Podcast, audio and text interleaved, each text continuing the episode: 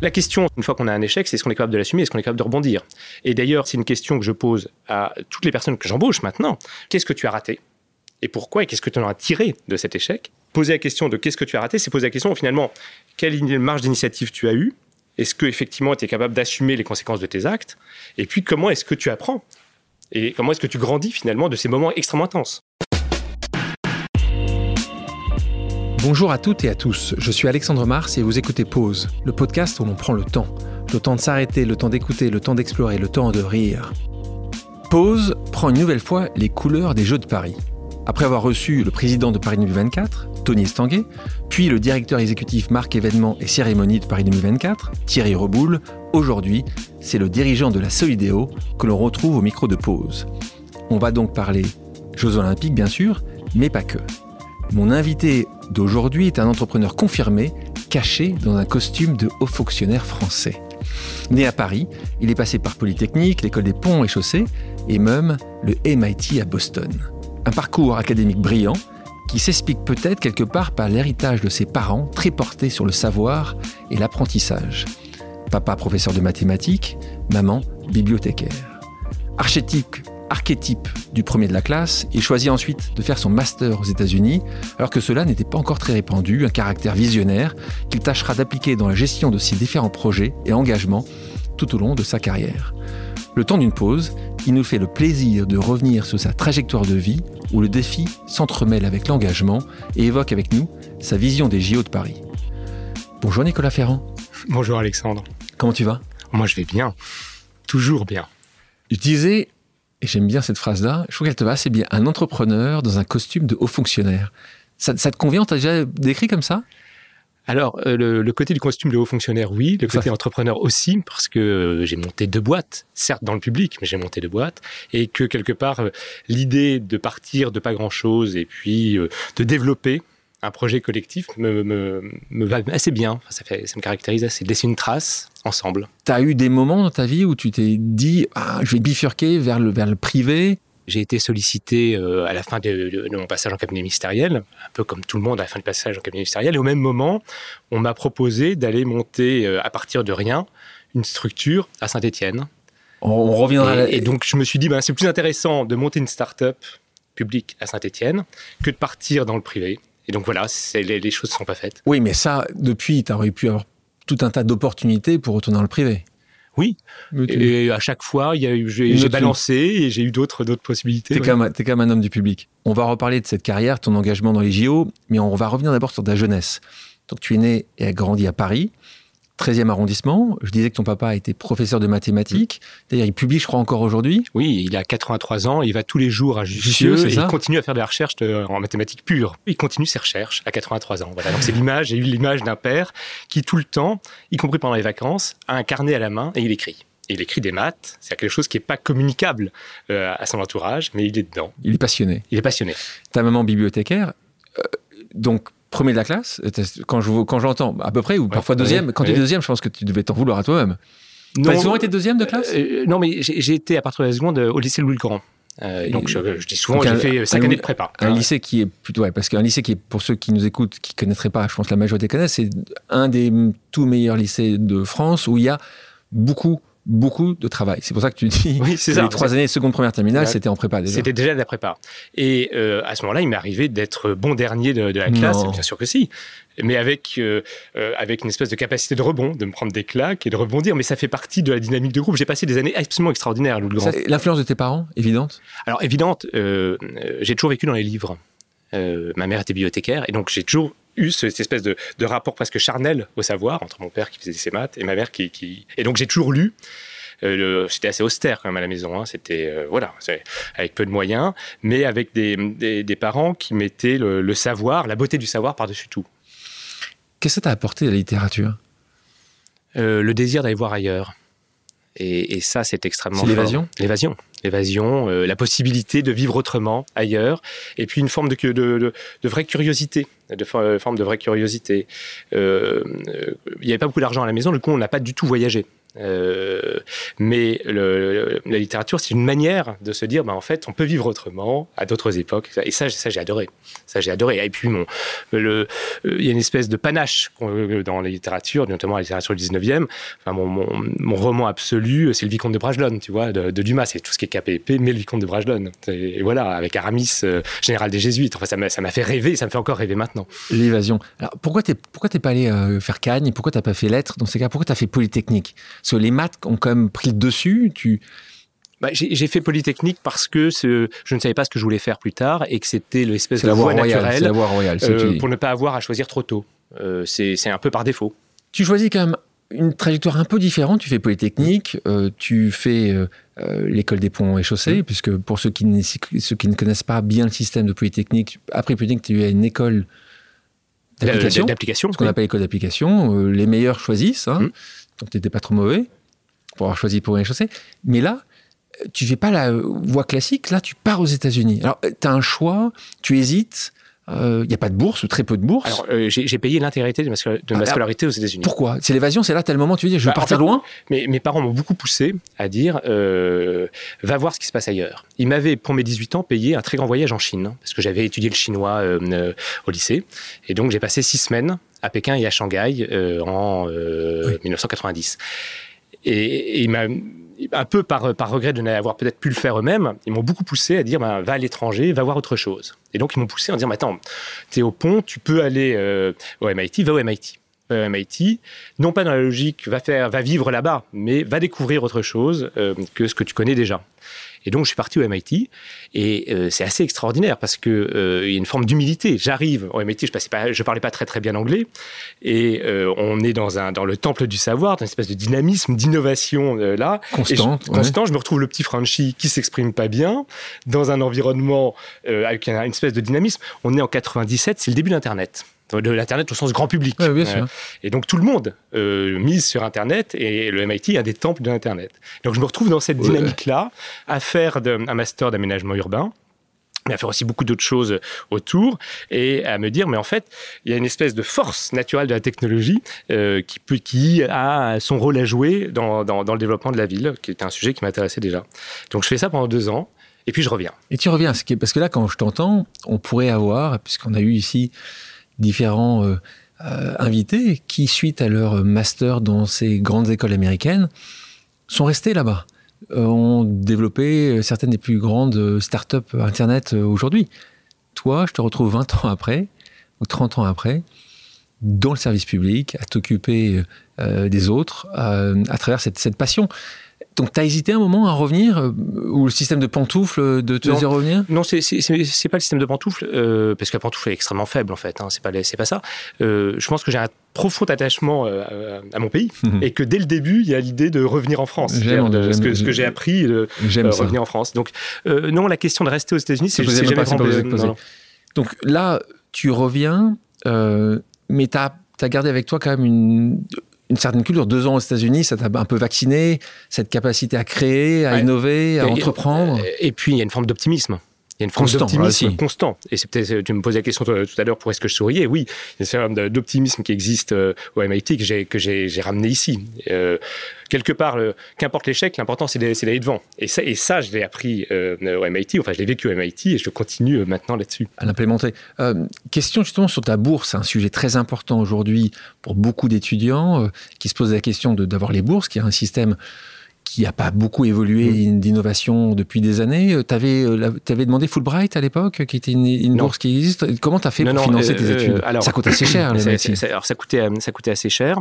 le ministère m'avait maintenu mon, mon salaire d'étudiant ingénieur, hein, puisque les... c'est payé par l'État, explique le modèle, hein, parce qu'une partie... lorsqu'on est à Polytechnique ou lorsqu'on est à l'école des ponts comme fonctionnaire, on a un petit salaire de, de, fonctionnaire, étudiant, quoi, fonctionnaire élève. Et donc ils avaient accepté de maintenir mon salaire là-bas. Donc j'avais ce, petit salaire-là. Et par ailleurs, au MIT, on peut euh, être euh, assistant d'un professeur pour faire de la recherche. Et à ce moment-là, une partie des frais de scolarité sont pris en charge. Et donc, j'ai été euh, assistant professeur de deux professeurs du MIT, le professeur Sussman et le professeur Gackenheimer là-bas. Et donc, tu as comme ça financé Et donc, j'ai financé comme ça mes, les, mes deux années. Et après, plus un peu d'emprunt, enfin, plus un peu de dette, oui. Tu reviens en France, et là, tu commences à travailler au sein de la DDE, donc euh, Direction départementale de l'équipement, là à Reims. Tu as toujours été passionné par euh, la ville, au sens euh, le plus noble possible. Là, on est sur la DDE, donc on est vraiment sur de l'équipement. C'est des routes, c'est des ponts, c'est des tunnels. Et là, il se passe quelque chose d'intéressant parce que toi, tu arrives, des Polytechniques, ponts, MIT. Je vais vous montrer, messieurs, dames, ce qui est en train de se passer. Tu travailles sur un projet important, en tout cas important, c'est comme ça que tu le présentais. Et là, tu arrives sur France 3. Explique-moi cette histoire. Euh, à, la D2, j'ai fait des, j'ai fait des routes. Hein. À l'époque, les, les, D2 faisaient beaucoup de routes. Et je me suis retrouvé euh, là, à 29 ans, en responsabilité de, de, de, de faire des routes, notamment de, doubler une route existante. Donc, on a fermé la route et on l'a fait passer par une déviation. donc, j'arrive le premier jour sur France 3 en disant, écoutez, voilà, vous allez être dévié par une petite route de campagne. Ne vous en faites pas, ça ne durera pas longtemps, mais on en a besoin pour refaire la route principale. Et donc, tu appelles tes parents, tu dis je suis sur France 3, regardez-moi. Et 24, heures, après, la petite route de, de, campagne s'effondre sous le poids du trafic. Voilà. Bravo, bravo, l'ingénieur. et, et, donc je retourne sur France 3 pour dire, ben voilà, échec. Et donc on réouvre la grande route et les travaux ont été, ont été décalés dans le temps. Et, Donc c'est une, une, grosse claque. Enfin, c'est ah, un, un, échec. Ah, c'est un échec. Euh, mais quelque part, c'est un échec qui m'a beaucoup construit parce que quelque part, j'ai fait le retour euh, d'expérience. Pourquoi est-ce que j'en étais là? Et je l'ai complètement assumé.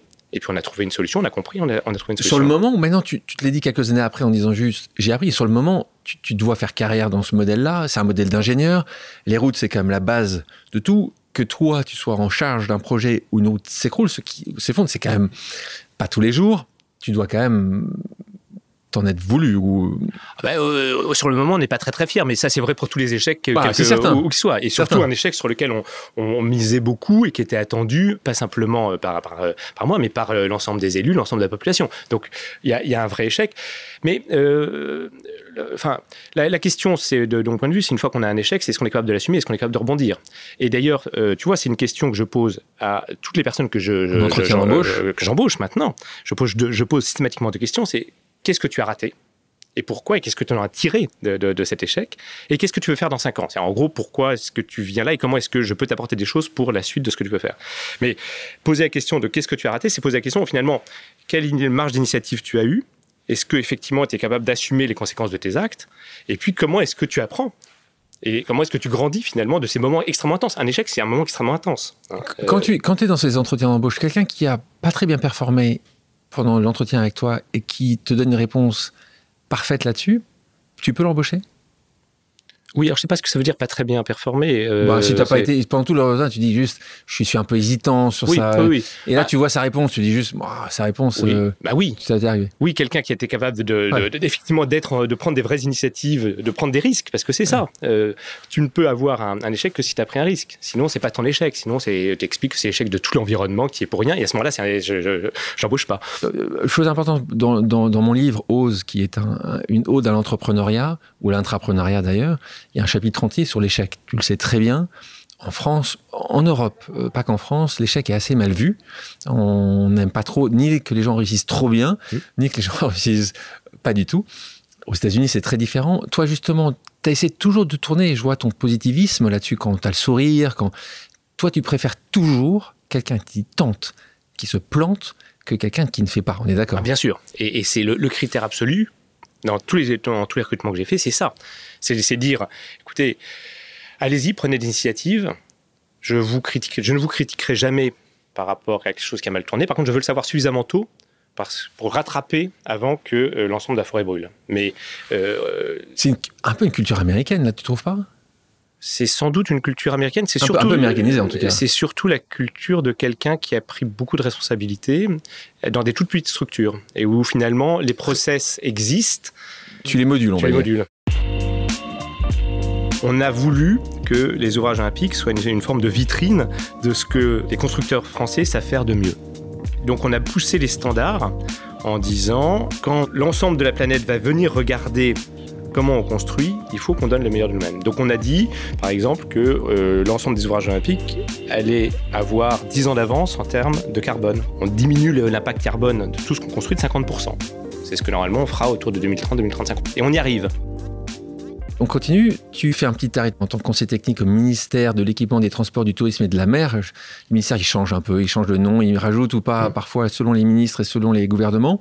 Euh, tu étais sous. C'est le ministre à l'époque? C'était Gilles de Robien, puis Gilles de Robien. Tu en as les deux. Mm. Euh, Comment à un moment tu es choisi? Euh, là, aussi, c'est les gens qui nous écoutent, parfois ils se posent des questions. Comment un conseiller technique est choisi? Comment il est trouvé Comment toi tu es choisi à ce moment-là? Euh, avaient vu sur France 3 euh Non, alors il y a d'une part ce qu'on appelle des, des, viviers. C'est en gros il y, a des, y a des listes de, de, fonctionnaires qui ont les bons âges, entre 30 et 35 ans, qui ont dit que ça les intéresserait de, passer en cabinet. Et d'autre part, je connaissais le, le, directeur de cabinet de l'époque, Patrick Gandil, qui au moment où où euh, le, le poste s'est libéré, euh, a dit bah, tiens, pourquoi pas ça s'est fait comme ça. Et après, il y a un process de recrutement, hein, euh, d'entretien, qui, qui finissent avec un entretien avec le ministre. voilà. Et donc ça se passe bien. Ceci étant, tu décides de continuer et de revenir sur le terrain. C'est une décision qui, qui est portée. C'est une, on te souffle ça à l'oreille. Parce que là, on t'envoie et on t'envoie dans une ville et ça, c'est aussi le choix. Ça m'intéresse le choix des villes. Est-ce qu'on te propose, un peu comme un proviseur, après quelques années, on va te dire tu vas aller plutôt dans cette ville, dans cette ville-là, ou dans ce quartier-là, ou dans ce quartier-là? Là, on t'envoie en fait euh, à Saint-Étienne. Alors c'est vrai, enfin, à la fin du cabinet, c'est ce que je, disais en, début de, de conversation, euh, moi j'étais plutôt entre guillemets programmé pour partir dans le privé. Et puis à ce moment-là, euh, il y a un vieil ingénieur général des ponts qui me dit écoute, tu partais le privé, mais il y a un truc plus amusant à faire, il faut aller à Saint-Étienne, monter à partir de rien un établissement public d'aménagement, pour faire du développement urbain à Saint-Étienne, qui est le, sujet qui m'intéressait. Euh, tu as quand même une chance sur deux euh, d'échouer dans les trois mois. Donc s'il faut te rapatrier à Paris, on te garde des beaux postes.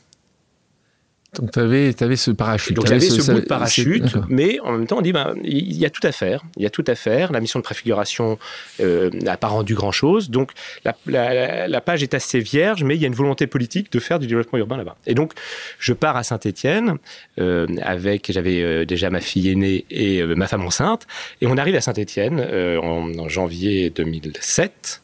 C'est ça. Et, et, et ça, discussion avec évidemment comme d'habitude avec ta femme discussion facile en disant voilà on est à Paris, euh, on traîne un ministère, on va aller à Saint-Étienne. C'était euh, une discussion. Euh, ça a été une, discussion, une, conversation. Ça a été une conversation en plusieurs phases, on va dire. voilà.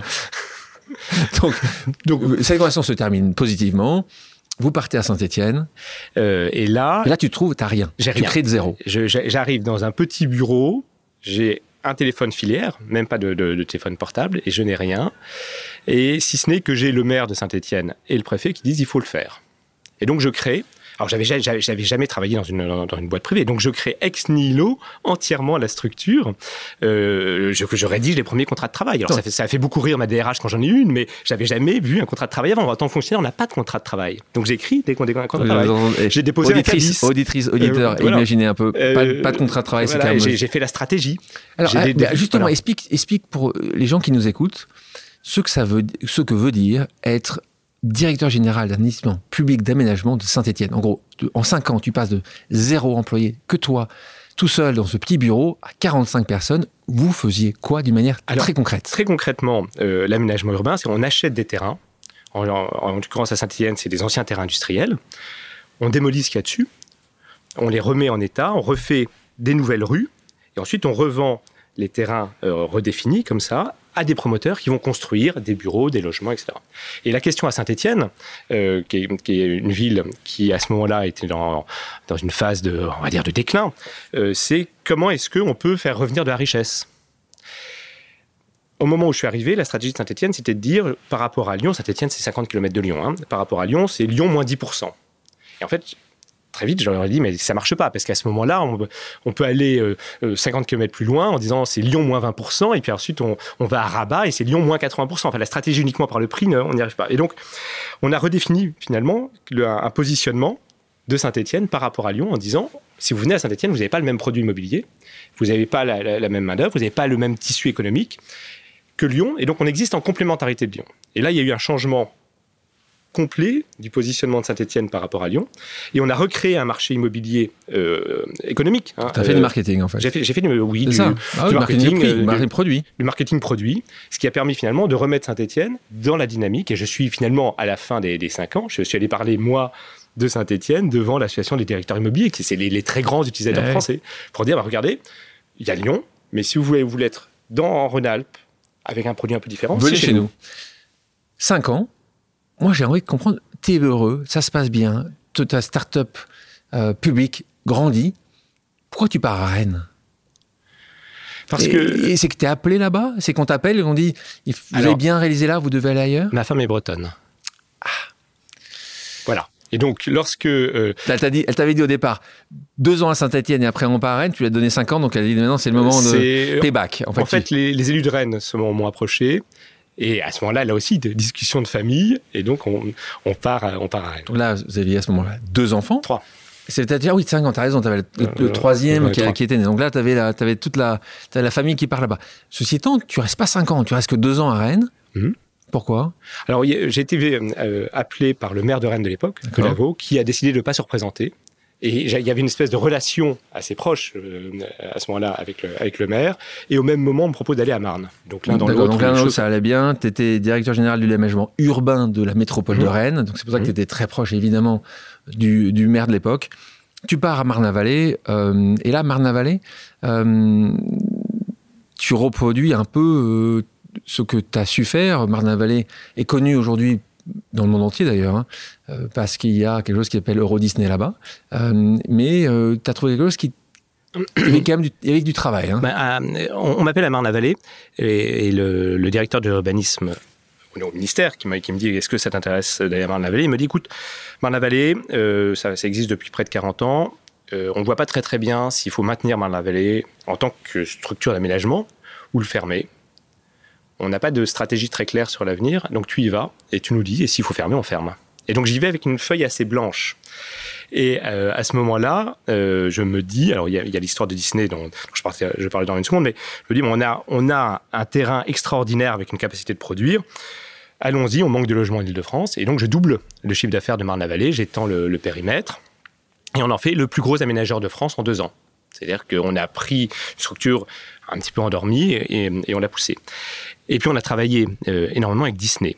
Et euh, moi j'ai adoré travailler avec Disney puisque Disney tous les jours, ils doivent reproduire l'exploit d'attirer 60 000 personnes dans leur parc. Et donc, il y a une, attention à l'expérience des clients, à l'expérience des, des, des, gens qui passent dans la rue, à ce qu'ils vivent à partir du moment où ils quittent l'autoroute A4, qui est absolument extraordinaire. Une attention au détail qui est absolument extraordinaire et une capacité à raconter une histoire. Disney, euh, quand on va euh, au-delà des parcs, c'est toute une ville hein, qui a été créée autour, avec une, architecture qui renvoie à l'architecture haussmannienne, mais avec toute cette idée de s'inscrire dans une longue durée et de dire qu'il faut que les gens se retrouvent bien. Et ça, c'était extrêmement euh, fondateur, enfin précis. C'est intéressant parce que tu parles de longue durée. Moi, je sais que tu aimes cet héritage. Tu aimes d'ailleurs parler d'héritage. C'est un sujet pour toi. La question, elle est essentielle dans beaucoup de choses que tu fais au niveau des villes. Et c'est vrai que moi, je vois ton parcours t'aimes tellement l'urbanisme, le public. Est-ce qu'à un moment, tu t'es posé la question de devenir maire d'une ville de, de, prendre ce, parce que c'est un des plus beaux métiers qui existent. Je te verrais bien, moi. J'ai une immense admiration pour les maires et euh, je ne me sens pas capable de l'investissement personnel. Encore ah. Encore peut-être, mais aujourd'hui, euh, je me sens pas capable de l'investissement euh, personnel qu'ils ont.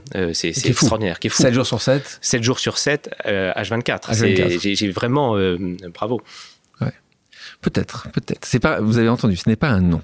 2017, la France candidate pour l'organisation des Jeux Olympiques. Et donc on, gagne. Et c'est à ce moment-là que on va te nommer. On va te proposer même chose. J'ai envie de comprendre quand le président, c'est le président de la République, euh, qui, qui te propose ou qui t'impose de diriger la Solidéo On va t'expliquer ce qu'est la Solidéo. Est-ce que tu peux vraiment refuser? Euh, Comment ça se passe, les arcanes alors, En fait, le, ça, ça, se passe en deux temps. Euh, pour voir ce qui se passe, la fin de, de Marne-la-Vallée, à partir de, de, de, 2016, il faut se souvenir qu'il y avait cette idée d'organiser une exposition universelle en France en 2025. Je pense que les gens ont un peu oublié. Bon, voilà. Donc, il y a 2020, eu cette 2025. 2025. Moi, je fais un dossier de candidature. Bon, on rate. C'est étonnant. Moi, je pense que toi, tu étais plutôt exposition universelle que Jeux Olympiques au départ. Et, Hein le dossier de candidature de l'exposition universelle, il se fait en parallèle du dossier de candidature des Jeux. Bon, mais c'est pareil, c'est un grand événement mondial. On n'est pas retenu. Et à ce moment-là, le, le ministère m'appelle en disant OK, le- l'exposition universelle c'est raté. Par contre, tu fais partie des deux ou trois personnes en France capables de sortir l'ensemble des ouvrages pour les Jeux Olympiques. Donc, on voudrait que tu, tu te positionnes, que tu Ouais. candidates. Donc, OK. D'autant, bah, une fois que j'ai digéré le fait de, de- de mon échec sur l'exposition universelle, OK. Et euh, je me retrouve dans une commission avec 15 personnes, dont Jean Castex, qui joue- à l'époque était euh, délégué interministériel au jeu, Avant d'être Premier avant ministre. d'être Premier ministre, et euh, qui m'auditionne. Et là je me retrouve comme ça, dans une espèce de- de- d'audition formelle, euh, audition compliquée, euh, parce que j'avais, je connaissais pas le dossier de candidature des Jeux. Enfin, j'avais potassé Oui, bien euh, pendant les quatre jours d'avant, alors que le- les, les gens autour le, le connaissaient. Euh, et à ce moment-là, moi, j'explique la manière dont je prendrai le sujet.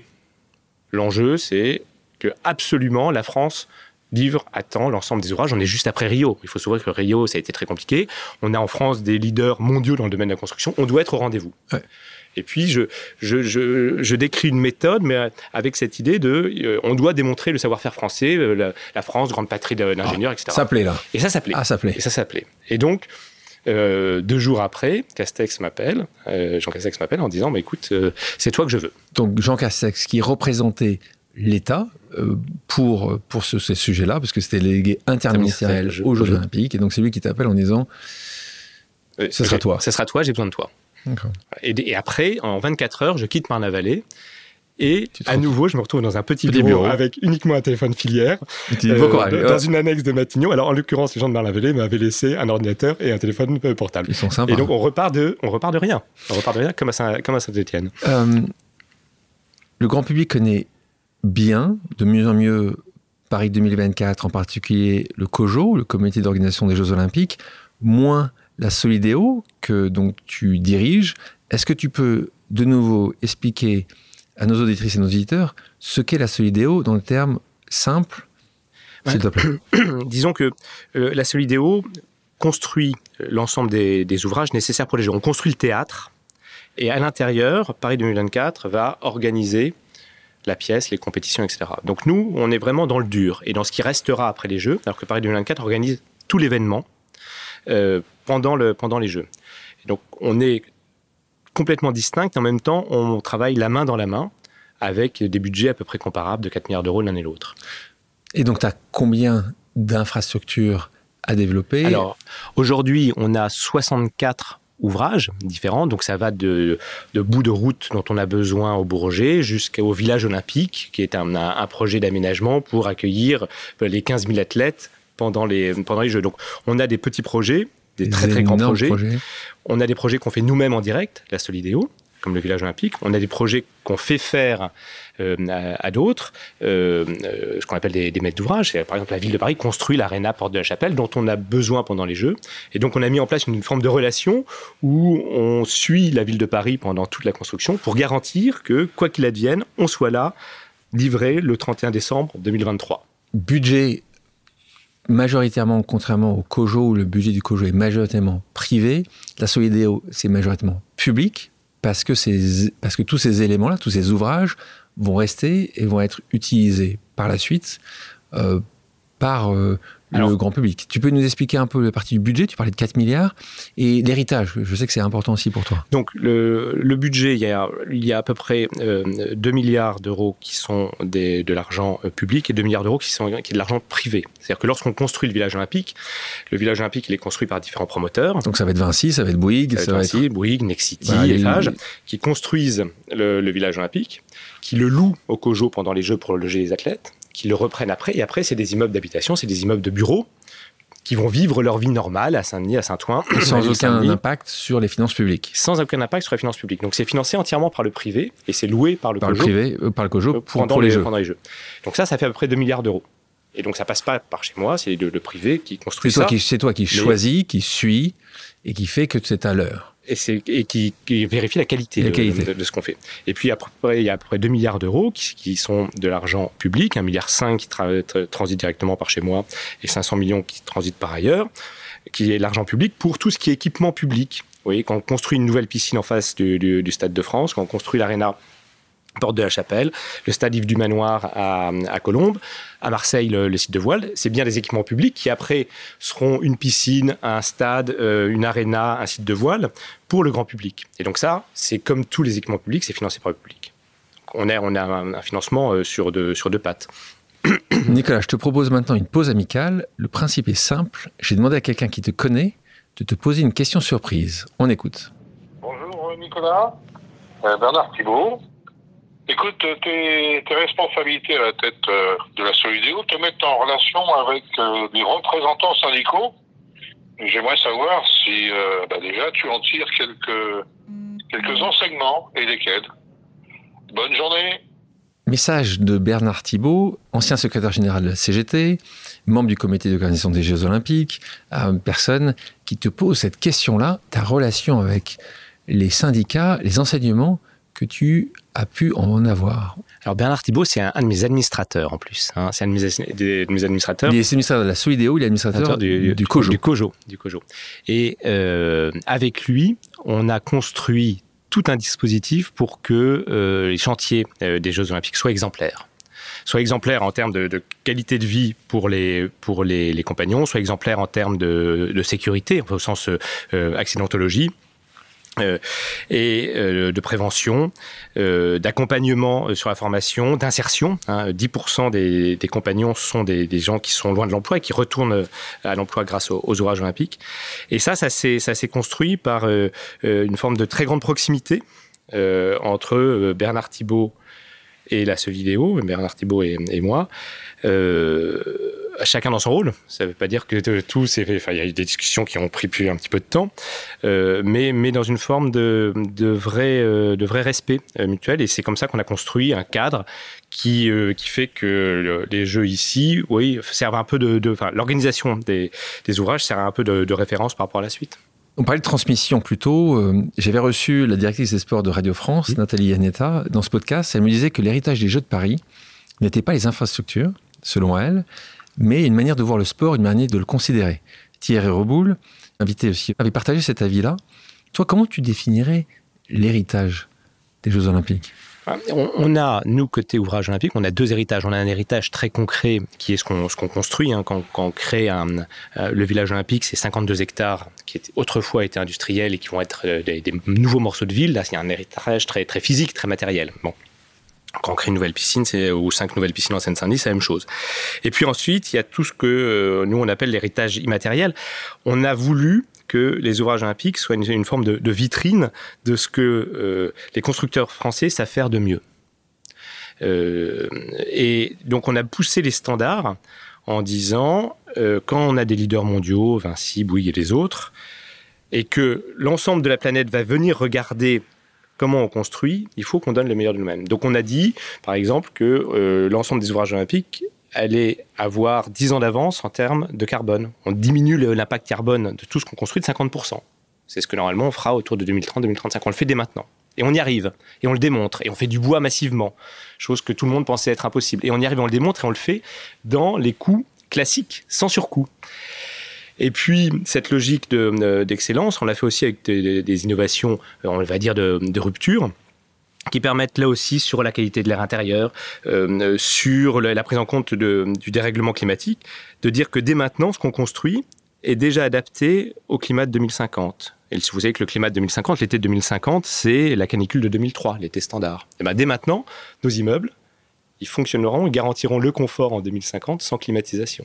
Et donc là, on montre au monde que nos constructeurs sont capables, à très grande échelle, on a un programme de 4 milliards d'euros, c'est énorme, à très grande échelle, d'avoir de l'avance par rapport à tous les autres. Et ça, c'est un héritage immatériel qui est aussi important que l'héritage matériel. C'est très clair. Tu parlais tout à l'heure de quelque chose, tu as parlé des compagnons. Donc, de la même manière, pour toi, ça paraît assez évident si tu peux expliquer à nos auditeurs ce qu'est un compagnon Et en même temps, on va parler de cet impact, impact social. Tu parles d'héritage, je sais pour toi, cet impact sociétal est essentiel. Et dès le départ, puisqu'on est ensemble au, conseil d'administration, je te vois à chaque fois en parler, en même temps de dire à quel point les, éléments sont parfois des vents contraires. On parle d'inflation, de crise et autres. Tu arrives à, faire que tout roule, en tout cas paraît rouler bien. Mais à chaque fois, tu fais un point d'honneur de parler de l'insertion, de parler de ces personnes que tu as permis à remettre euh, sur le marché du travail. Donc, est-ce que tu peux là aussi nous parler de cet impact sociétal que, que tu penses, euh, que tu pas que tu penses, que vous avez à Solidéo et en même temps, définis-nous d'abord les compagnons. Est-ce que c'est que des compagnons que Je pense que non, le compagnonnage. Tu peux nous expliquer un peu plus pour encore les, personnes oui, qui nous écoutent. Derrière le, le, enfin, le mot compagnon, c'est les ouvriers. Mais je trouve que le, que le mot compagnon, qui est utilisé dans un certain nombre de, de, groupes de, de, BTP, hein. de, de métiers, c'est un mot qui est très noble et, les, le, compagnonnage, le, compagnonnage, hein. le compagnonnage, et une partie de, de, ce qui se passe et de la transmission euh, des savoir-faire dans le BTP, ça passe par là. Ça passe par le, le, plus ancien, le plus qui, qui, explique aux plus jeunes quoi faire. Et donc, on, on est euh, sur l'ensemble des ouvrages euh, olympiques. Aujourd'hui, il y a à peu près 8000 compagnons qui travaillent euh, sur l'ensemble des ouvrages sur l'ensemble des 64, des 64 ouvrages. Et euh, dès le début, euh, ça a été une demande extrêmement forte de l'ensemble de, mon conseil d'administration. Euh, ça a été de, dire il faut que les jeux profitent à des gens qui sont loin de l'emploi. Et donc on a dit que 10% des compagnons devaient être des gens en insertion. Alors, loin de l'emploi, c'est effectivement des chômeurs de longue durée, mais aussi tout ce qui est discrimination à l'adresse, des gens qui habitent dans des QPV et on dit, bah, attends, t'habites dans tel quartier, il n'est pas question d'eux. Euh, euh, des gens qui euh, n'ont pas de formation du tout. Et donc aujourd'hui, on a près de 1958, je crois que c'était le, chiffre au, au, 31 octobre, 1958 personnes différentes qui ont fait des heures d'insertion, c'est-à-dire ont pris, ont, ont, passé du temps à apprendre un métier sur les ouvrages olympiques, que ce soit dans le domaine du BTP, dans le domaine de la sécurité, il y en a aussi. et pour nous, c'est extrêmement important de se dire que ça permet de mettre le, pied à l'étrier d'un certain nombre de gens. Et on suit ça. Et on suit ça. Et genre, effectivement, j'en parle à chaque conseil d'administration. on sait que c'est important. On parle de quatre ouvrages. Est-ce qu'il y en a un qui te parle plus? Je suis très très fier de, chacun des 64 ouvrages parce qu'ils ont tous. non, mais, on est entre nous. ils, ont, ils ont, tous. On leur dira pas. non, j'aime beaucoup, beaucoup, beaucoup la, grande piscine olympique, ah effectivement, avec sa, sa charpente concave, sa plus grande charpente en bois du monde on la voit quand on prend l'autoroute A1 le long du Stade de France. À droite du Stade de France, il faut regarder à gauche. Et à gauche, on voit encore pendant quelques semaines cette grande charpente. Après, elle va être euh, fermée puisqu'on va, on va construire autour, mais on la verra encore à travers les vitres parce que ça va être transparent. Et quand on sera dans la piscine, il y aura cette extraordinaire charpente. Je vais, c'est la métropole du Grand Paris qui construit ça et c'est un très très très, bel ouvrage. Cet ouvrage, et c'est important de le souligner, va rester euh, après les Jeux Après les Jeux, c'est, ça sera une des piscines de Saint-Denis, avec trois bassins, euh, avec des espaces euh, extérieurs, et, ça sera extraordinaire. ça sera un des très grands héritages, un des totems finalement des, Jeux. Et on le sait qu'il y a encore beaucoup trop d'enfants qui rentrent en sixième dans, la, dans le département Seine-Saint-Denis qui ne savent pas nager. Donc là aussi, on apporte un, ouvrage public. Oui, oui. au total, on va, on va construire cinq piscines en Seine-Saint-Denis pour les jeux, dont celle-là qui est quand même le flagship, le, l'étendard. Elle va être magnifique. Lorsque on a des singularités, on va dire, dans ses enfants, ma fille, elle est singulière. Mais enfin, tous les enfants sont singuliers, mais elle est singulière différemment. Évidemment, on repasse en revue un peu euh, tous ces projets. Il y en a un paquet qu'on a pu faire, il y en a d'autres qu'on, ne peut pas faire. La compassion ou le misérabilisme me gêne. On est une famille extrêmement heureuse. Je te propose une seconde pause amicale de quelqu'un qui t'apprécie, qui te connaît bien. On écoute. Salut Nicolas, salut Alexandre. J'ai forcément une question euh, pour Nicolas. Pour moi, Nicolas, c'est l'opposé de numéro bis. Numéro bis, il a un chantier, il est tout le temps en retard. Eh bien, Nicolas, il a plus de 60 chantiers et il est dans les temps sur tous les chantiers. Donc c'est vraiment impressionnant. Euh, en plus, il met les, les, plus hauts standards en matière de durabilité, d'inclusion. Donc vraiment immense bravo à toi, Nicolas. C'est génial de t'avoir dans l'équipe et de, de partager ce, cette aventure euh, pour la réussite de, de Paris 2024. Merci et, et bravo pour tout ce que tu fais. Mais ma question, elle est simple. C'est quoi ton secret? Message de Tony Estanguet, notre ami commun, président de Paris 2024. Et je te vois quasiment rougir, euh, ce qui est assez rare quand on entend euh, euh, Tony qui ne fait que des compliments. J'ai eu l'immense chance de pouvoir constituer mon équipe. et de prendre autour de moi des gens de, profils extrêmement différents extrêmement, extrêmement diverses et qui ont tous cette espèce d'enthousiasme d'enthousiasme sur le fait de construire, de, réaliser concrètement quelque chose, d'enthousiasme euh, sur l'idée qu'il faut être dans les temps parce que c'est l'image de la France. Et euh, j'ai euh, dans, mon bureau, j'ai un très grand drapeau français, comme ça, 4 par 3. et donc c'est vraiment cette capacité à avoir une équipe à la fédérer et à emmener tout le monde avec le même objectif commun. Et c'est le secret, il est là. C'est intéressant ce que tu dis parce que quand on a travaillé sur ce podcast, qu'on a interviewé des gens de tes équipes, souvent on avait ce retour véritable leader, côté très fédérateur, chef de meute d'ailleurs, hein, le terme chef de meute. Comment tu définis, toi, ce qu'est un leader? Je ne sais pas ce que c'est qu'un bon leader, je sais ce que j'essaye de faire, moi. Euh, et ce que j'essaye de faire, moi, c'est de, de, mettre en avant l'intelligence collective, le collectif, et du coup d'emmener tout le monde euh, par la conviction, par rapport à un, objectif stratégique extrêmement lisible, décomposé, extrêmement lisible, extrêmement clair. Mais c'est euh, autour de cette idée que euh, chacun de mes salariés a des choses extraordinaires à apporter à l'entreprise que je ne connais pas nécessairement, a une capacité d'initiative que je ne connais pas nécessairement. Et en tant que, que, leader, il faut que je lui laisse dans l'intérêt du projet, le maximum de, de champ libre pour qu'il puisse, à la fois à titre personnel et dans l'intérêt de l'entreprise, se, développer. Et ça, c'est c'est compliqué parce qu'il y a un certain nombre de gens qui préféraient avoir une limite droite, limite gauche très très fixée. Ça suppose euh, d'être prêt à passer un peu de temps et ça suppose de parier sur une, forme d'humanisme. On va euh, revenir deux secondes sur la Solidéo. On parlait tout à l'heure de l'impact sociétal dans les embauches mmh. et, dans, et dans les, par rapport à tes compagnons, par rapport à la formation, par rapport à ses compagnons. Autre sujet important, c'est les entreprises que tu fais travailler, que vous faites travailler auprès de la Solidéo. Je sais aussi j'en parle parce que je le vois tous les trois mois quand on est au conseil d'administration ensemble, c'est un sujet important pour toi de faire travailler ces TPE, ces PME françaises, euh, ces entreprises de l'ESS, c'est important. Donc là aussi, quel a été ton... C'est un point de vue que tu avais dès le départ C'était une volonté affichée de faire travailler pas que des très grands groupes, même si c'est important, ou des grands ETI, d'aller vraiment sur les tissus euh, locaux? Alors, il y a deux idées euh, derrière ça. La première idée, euh, c'est que dès le début, je voulais que ce soit tous les territoires de la France qui contribuent au jeu. Et aujourd'hui, il y a 85 départements dans lesquels on a des, PME qui contribuent au jeu. Euh, j'ai été en poste dans des tas de, de, de villes différentes. Hein, et donc, moi, j'aime beaucoup euh, voilà, région. Euh, les régions. voilà. Et donc, cette idée que finalement, ça soit pas juste un sujet francilien, mais un sujet français, c'était important. Et puis, il y a une deuxième volonté, mais là, qui, qui préexistait au, à la Solidéo, qui était de dire il est important qu'il y ait de retomber sur pas simplement les grands groupes, mais tous les PME. L'idée qu'il y ait un quart des, des marchés qui soient réservés à des PME et des TPE, c'est une idée de cette candidature qu'évidemment j'ai fait mienne. Nicolas, je te propose maintenant une dernière pause amicale. On écoute. Bonjour Nicolas Ferrand, c'est une question de Rachel Préti de l'équipe. En mars dernier, tu nous disais que tu avais eu des sueurs froides quand les matières premières venaient à manquer pour euh, les chantiers. Je voulais savoir, euh, bah, justement, après cette, euh, cette rareté de certains matériaux, les deux confinements, la guerre en Ukraine et l'inflation galopante qui a fait grimper le budget de la Solidéo, est-ce qu'il y a encore des choses qui te donnent des sueurs froides? Merci.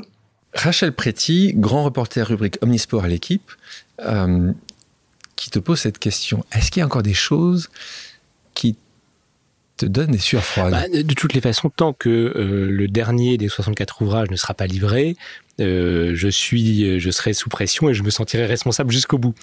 Euh, dans les gros, dans les gros sujets qu'on voit, c'est toute la phase de livraison fin décembre 2023 quand on, quand on va avoir tout à réceptionner et à transférer au COJO, où, là, on a des sujets comme à la fin de tous les chantiers, tous les gens qui ont, qui ont fait des chantiers savent qu'il y a une espèce de rush final, où là, les choses, si elles ne sont pas bien anticipées et maîtrisées, peuvent assez rapidement de, euh, dériver. Donc là, oui, sur, la, sur euh, le dernier trimestre 2023 et le premier trimestre 2024, on a des sujets un peu compliqués.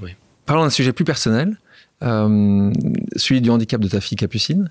Euh, qui est atteinte de trisomie 21. On parlait de ta famille tout à l'heure, ta, femme que tu as dû convaincre pour aller à Saint-Etienne, qui t'a convaincu d'aller à Rennes, c'était le deal. Tu as trois enfants, euh, ta grande de 17 ans euh, est atteinte de trisomie 21. On a parlé ensemble, je sais que c'est un sujet très sensible. Comment tu expliques que ce soit un sujet qui soit encore tabou pour, pour le partager avec le plus grand nombre? Est-ce que c'est est -ce c'est plutôt parce que c'est la pudeur? C'est euh, Comment tu l'expliques quand tu as essayé de définir toi-même, quand, quand tu hésitais à, à, ouvrir cette partie-là de ton cœur? euh, Moi, enfin, me concernant, je pense qu'il y a un sujet de, de pudeur. Et puis, euh, on a euh, sur tout ce qui est euh, différence, singularité, il y, a, il y, a, un regard qui est un peu compliqué de, de, la part de la société, qui est à la fois de, de un mélange d'accueil et en même temps, mais ils sont quand même un petit peu différents. Et donc, il y a un rapport qui n'est pas complètement fluide et qui demande du temps à être expliqué. Or, on manque de temps collectivement. Ah, donc, quelquefois, le, le fait de rien dire, justement. c'est aussi bien. Et, et puis, voilà. Oui, mais justement, quand toi, en fait, est-ce que tu as vu cette évolution dans la société entre quand Capucine est né il y a 17 ans et aujourd'hui? Est-ce que tu vois que, est-ce que tu penses que les gens acceptent plus C'est plus facile d'en parler?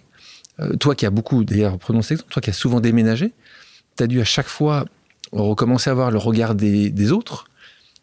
Trouver des nouvelles écoles, d'avoir des, des, nouvelles aides? Comment tu as vécu ça? Comment vous avez vécu ça? le, euh, d'abord, on, a toujours euh, choisi les, endroits où on est allé par rapport à l'existence d'un tissu euh, associatif et d'institutions, parce que on a voulu dès le début que Capucine euh, ne soit pas seul à la maison avec euh, un auxiliaire de vie, mais au contraire, soit avec mmh. d'autres et grandisse avec d'autres. Et là-dessus, euh, il y a un tissu d'association, il y a un tissu de professionnels dans, dans, les IME qui est absolument extraordinaire. Mais toutes les, tous les, territoires français n'en sont pas dotés. Donc on a toujours choisi par rapport à ça. d'où Saint-Étienne, d'où Rennes, etc. Et puis, sur, sur l'évolution et, et, le regard des autres, je ne saurais pas bien dire ça, euh, euh, parce que euh, quand j'en parle, il y a toujours une espèce d'acceptation, mais une, acceptation un petit peu gênée. Mais ça fait rien. Voilà. Justement, justement, c'est important ça.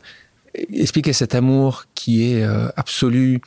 les gens ont du mal à comprendre quand ils ne gèrent pas ou qu'ils ne voient pas dans leur mmh. premier cercle des personnes qui sont atypiques, des gens qui sont différents, une singularité mmh. que, que tu exprimes ici.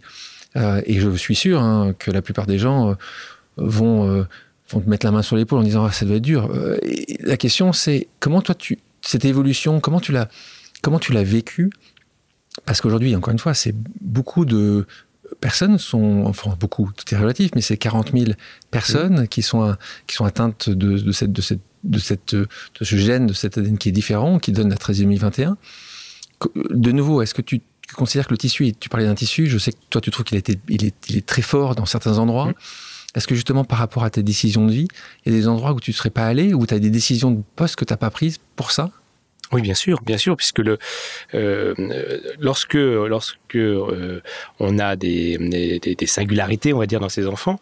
Euh, tu ça comme ça, singularité. Bah, J'aime pas beaucoup le mot différence. Je trouve qu'il y a une unicité. unicité. Ma fille, elle est singulière, mais enfin, tous les enfants sont singuliers, mais elle est singulière différemment. Euh, euh, bah, évidemment, on repasse en revue un peu tous ces projets. Il y en a un, un paquet qu'on a pu faire, il y en a d'autres qu'on ne peut pas faire. À partir du moment où on se fixe un objectif de dire, ben, Capucine doit être dans on le fait à 5. on le fait à 5.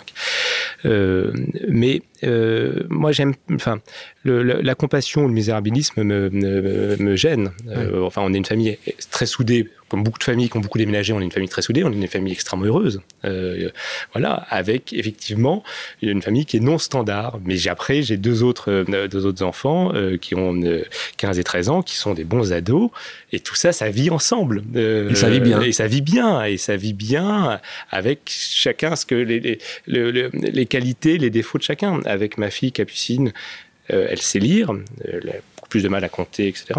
Et ben, je passe du temps avec elle à faire de la cuisine, à faire du jardinage. On lit beaucoup, on fait des puzzles. Et avec mes deux autres ados, je fais des choses plus classiques d'ados aujourd'hui au XXIe siècle.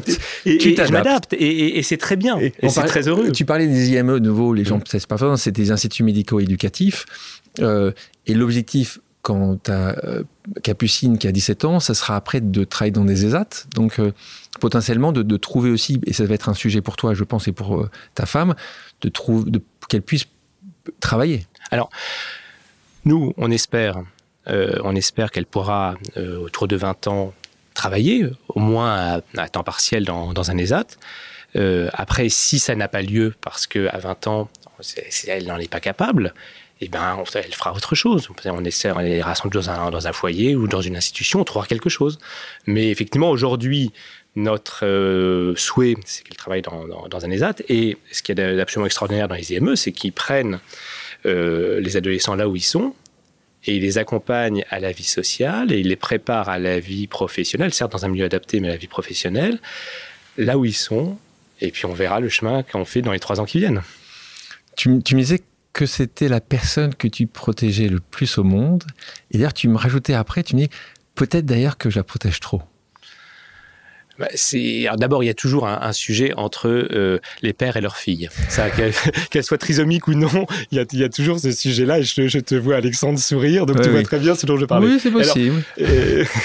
et, en plus, évidemment, euh, face à, à quelqu'un qui est euh, trisomique, donc qui est euh, plus fragile. la, relation père-fille est, démultipliée et cette idée de, de la protéger parce qu'elle n'est pas nécessairement capable de se protéger elle-même devient extrêmement importante.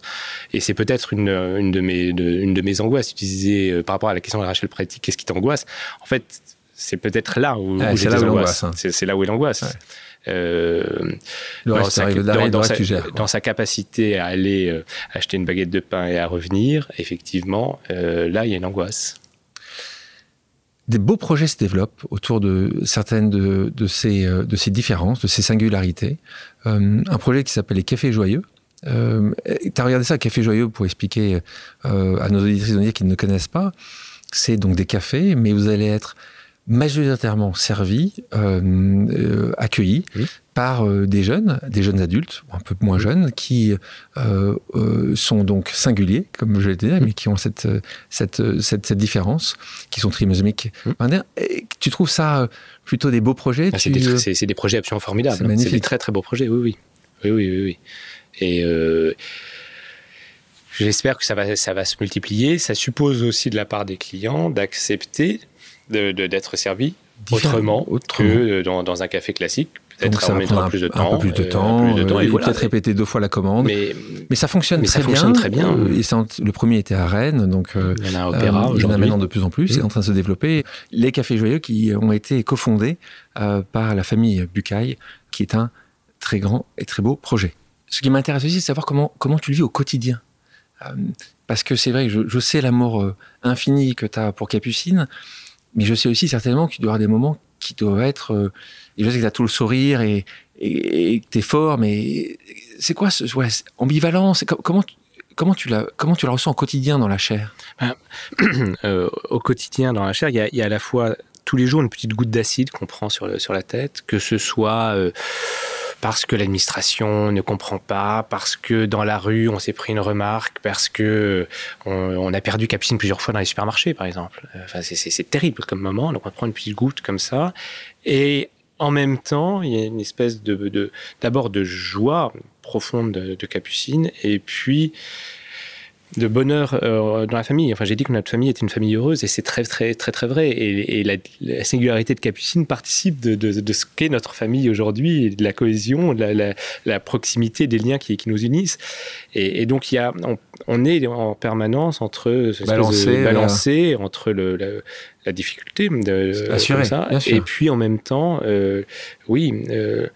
Bah, ce que ça vous a, heureux. Et ce que ça vous a apporté, en fait, ce, que tu vas définir. Et ce, que, et ce qui me continue à m'apporter tous les jours aujourd'hui, euh, tous les jours? J'ai mis à peu près 15 ans à accepter que euh, euh, Capucine soit Capucine. 15 ans. J'ai mis après 15 ans, c'est-à-dire pour accepter que bah, si elle travaille dans un ESAT, ça sera très bien. Il m'a fallu 15 ans pour accepter complètement qu'elle soit pas dans le modèle standard. Et ta femme, plus rapidement? Beaucoup plus rapidement. Et, mais, et donc 15 ans où, euh, parce que lorsqu'on est parent d'un enfant handicapé, on se dit, OK, mais euh, la mienne étant différente, elle, elle réussira alors même qu'elle ne peut pas euh, réussir. Et surtout quand on vient d'une famille d'intellectuels comme moi. c'est un mirage en fait. Et en fait, il m'a fallu 15 ans pour, pour, passer ça et pour finalement vivre pleinement comme père de famille de, de Capucine. Est-ce que tu utilises ton, ta propre expérience, toi qui aimes le partage, pour parler, pour parler, pour passer un peu de temps avec d'autres familles qui, vivent ou, qui sont dans le début de ce process Alors, ce processus euh, Oui, avec quelques familles de, jeunes euh, enfants trisomiques, que ce soit au moment où on l'apprend, hein, ce qui est un moment extrêmement brutal pendant la grossesse, ou, ou au moment de la, naissance ou les, premières années. On a, puis on a quelques amis dans le, qui, qui ont aussi des, des enfants trisomiques. Mais je ne suis pas dans des associations de parents d'enfants trisomiques plus largement je l'étais à Saint-Etienne, je ne suis, suis plus maintenant, euh, faute de temps. On l'a vu ensemble. Euh, Nicolas, tu aimes les challenges, euh, tu aimes les nouveaux défis. Comme avec Tony Estanguet, il y a une date de péremption sur ton travail, puisque tu vas tout livrer le 31 décembre 2023. Il y aura certainement une continuité par rapport à ça. Il se peut que quelques temps après, tu sois appelé à d'autres fonctions. Ce serait quoi la chose qui t'exciterait le plus après un projet aussi gargantuesque, aussi unique, aussi différent? Euh, Qu'est-ce qui peut t'intéresser? J'ai compris que, que mère, ça, arriverait juste après, mais qu'est-ce qui pourrait Est-ce que tu voudrais rentrer euh, dans le monde politique Est-ce que tu te verrais euh, là-dedans pour avoir cet impact public, pas encore plus d'ailleurs, mais aussi très important? Non, enfin, Moi, je, je, suis profondément un homme de projet. Euh, un homme de projet et un homme qui, euh, qui aime bâtir. Donc, euh, dans un monde idéal, moi j'aimerais aller participer à la construction de, des projets de villes nouvelles qu'on peut avoir, soit en Arabie, soit en Extrême-Orient. Ça, ça me ferait rêver. T'en vas pas trop loin quand même. T'en vas pas trop loin. Reste, on a plein de choses à faire ici en France. En plus avec ton amour du, du drapeau, on a besoin de gens comme toi. ici, je vous propose maintenant une pause musicale. Nicolas, quelle est ta chanson culte? Alors c'est Oscar Peterson, You Look Good to Me, qui est dans, sa version euh, de, l'album The Trio, euh, enregistré en 61. Ouh, c'est très spécifique là. On va l'écouter.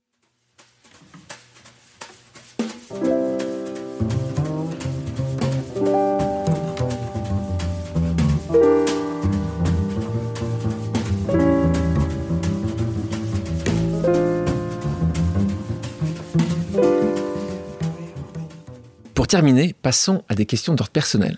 La première chose que tu fais en te levant. Oh, qu'est-ce que je fais en me levant eh Tu regardes pas ton téléphone Ah non. Ah. ah non, non, non, non, non. Ah, t'embrasses ta femme. J'embrasse ma femme. Ah, mais voilà, t'avais la réponse. Genre, je t'ai soufflé, je t'ai soufflé la réponse. je t'ai soufflé la réponse. non, je regarde pas mon téléphone. Les JO qui t'ont le plus marqué euh, Pyeongchang. Les Jeux de Pyeongchang, j'ai eu l'immense chance d'être dans la cérémonie d'ouverture quand les deux Corées euh, se sont mises à, à défiler ensemble.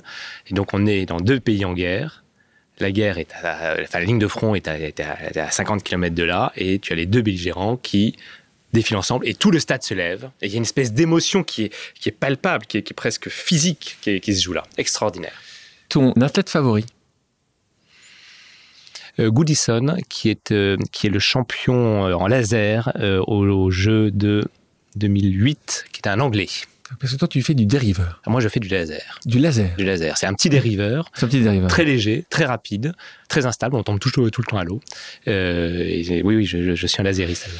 Tu es un laseriste. Vous avez, on a appris un autre terme aujourd'hui. La chose que tu aurais aimé faire plus tôt et plus rapidement. Devenir secouriste à la protection civile. Le parcours d'une personnalité qui te fait rêver. Alors moi j'ai beaucoup d'admiration pour Meka Brunel, qui a fondé euh, Gessina euh, pour sa, par son parcours, qui est une ingénieure, euh, qui est partie euh, iranienne, je crois, iranienne, iranienne et qui a fait de Gessina la première fonctionnaire européenne. Une personnalité extraordinaire. Une personne extraordinaire, une personnalité extraordinaire. Je vous conseille d'écouter, elle est venue il y a quelques temps de ça sur ce podcast, Meka Brunel, B-R-U-N-E-L qui a quitté il n'y a pas longtemps Gessina, mais qui a fait de cette foncière euh, une des foncières les plus incroyables d'Europe. Donc euh, euh, n'hésitez pas à écouter ce podcast. Un livre que tu peux relire 100 fois. Oh, Le Vicomte de Bragelonne. on, est revenu, on est revenu. Ta plus grande peur? Devenir inutile. Devenir inutile. Devenir inutile. Et comment tu arrives à contrer cette peur alors? En faisant plein plein de choses En faisant En changeant régulièrement En faisant plein plein de choses et en, me réinterrogeant toujours sur euh, est-ce que ce que je fais est vraiment utile ou pas, que ce soit euh, dans ma vie sociale ou dans ma vie professionnelle. Ta femme, pour elle, c'est quoi ta plus grande qualité? Sa patience. C'est la qualité de ta femme ou de la tienne? La sienne. La sienne. Et si je lui demande toi ta plus grande qualité? Euh, Je pense la générosité. Un moment que tu aimerais revivre? Il y a, cette cérémonie d'ouverture des Jeux de Pyeongchang qui était quand même un moment assez extraordinaire, ou dans un autre style, euh, l'inauguration du parc François Mitterrand à Saint-Étienne, parc euh, dessiné par Alexandre Chemetov, très très beau parc. Et à ce moment-là, les, les Stéphanois qui étaient là euh, nous ont dit mais qu'est-ce que vous avez fait comme changement? J'ai l'impression que tout a toujours été là. Et ça, c'était extrêmement important. C'est-à-dire que les changements qu'on a faits, et on a mis beaucoup d'énergie dedans, sont invisibles, de temps visibles. Sont, voilà, et sont tellement ancrés dans la culture stéphanoise qu'ils apparaissent comme une espèce d'évidence. Quelle est la destination idéale pour faire une pause? C'est le Morvan. J'ai de la famille dans le Morvan. J'ai une petite maison dans le Morvan. Et donc, c'est un pays très, très, euh, très, très rude, très, très sauvage, euh, très, très beau. Et c'est là où vraiment je laisse tout derrière et je fais une vraie pause. Si les auditrices et les auditeurs ont des questions, peuvent-ils te contacter sur tes réseaux sociaux? Si oui, peux-tu nous les indiquer? Alors, je suis sur LinkedIn, évidemment, et je ne suis pas sur Twitter. D'accord. Donc Instagram non plus Instagram non Tu ne peux pas montrer tes magnifiques ouvrages, il, faut, il faudra le faire. Ah, sur les la seule les ouvrages olympiques des sons. Voilà, Donc voilà, LinkedIn, c'est la meilleure manière de trouver Nicolas Ferrand. Nicolas, merci d'avoir accepté mon invitation. Merci à toi, Alexandre. Merci à toutes et à tous d'avoir pris le temps de faire une pause avec nous. J'espère que l'émission vous a plu, inspiré ou fait réfléchir. Si c'est le cas, je compte sur vous pour le partager avec vos proches, laisser un commentaire et mettre la note de 5 étoiles sur les plateformes d'écoute. Si vous voulez me suggérer des invités ou simplement me faire part de retours, vous pouvez me contacter via LinkedIn en tapant Alexandre Mars ou bien m'écrire à l'adresse suivante, le podcast pause at gmail.com.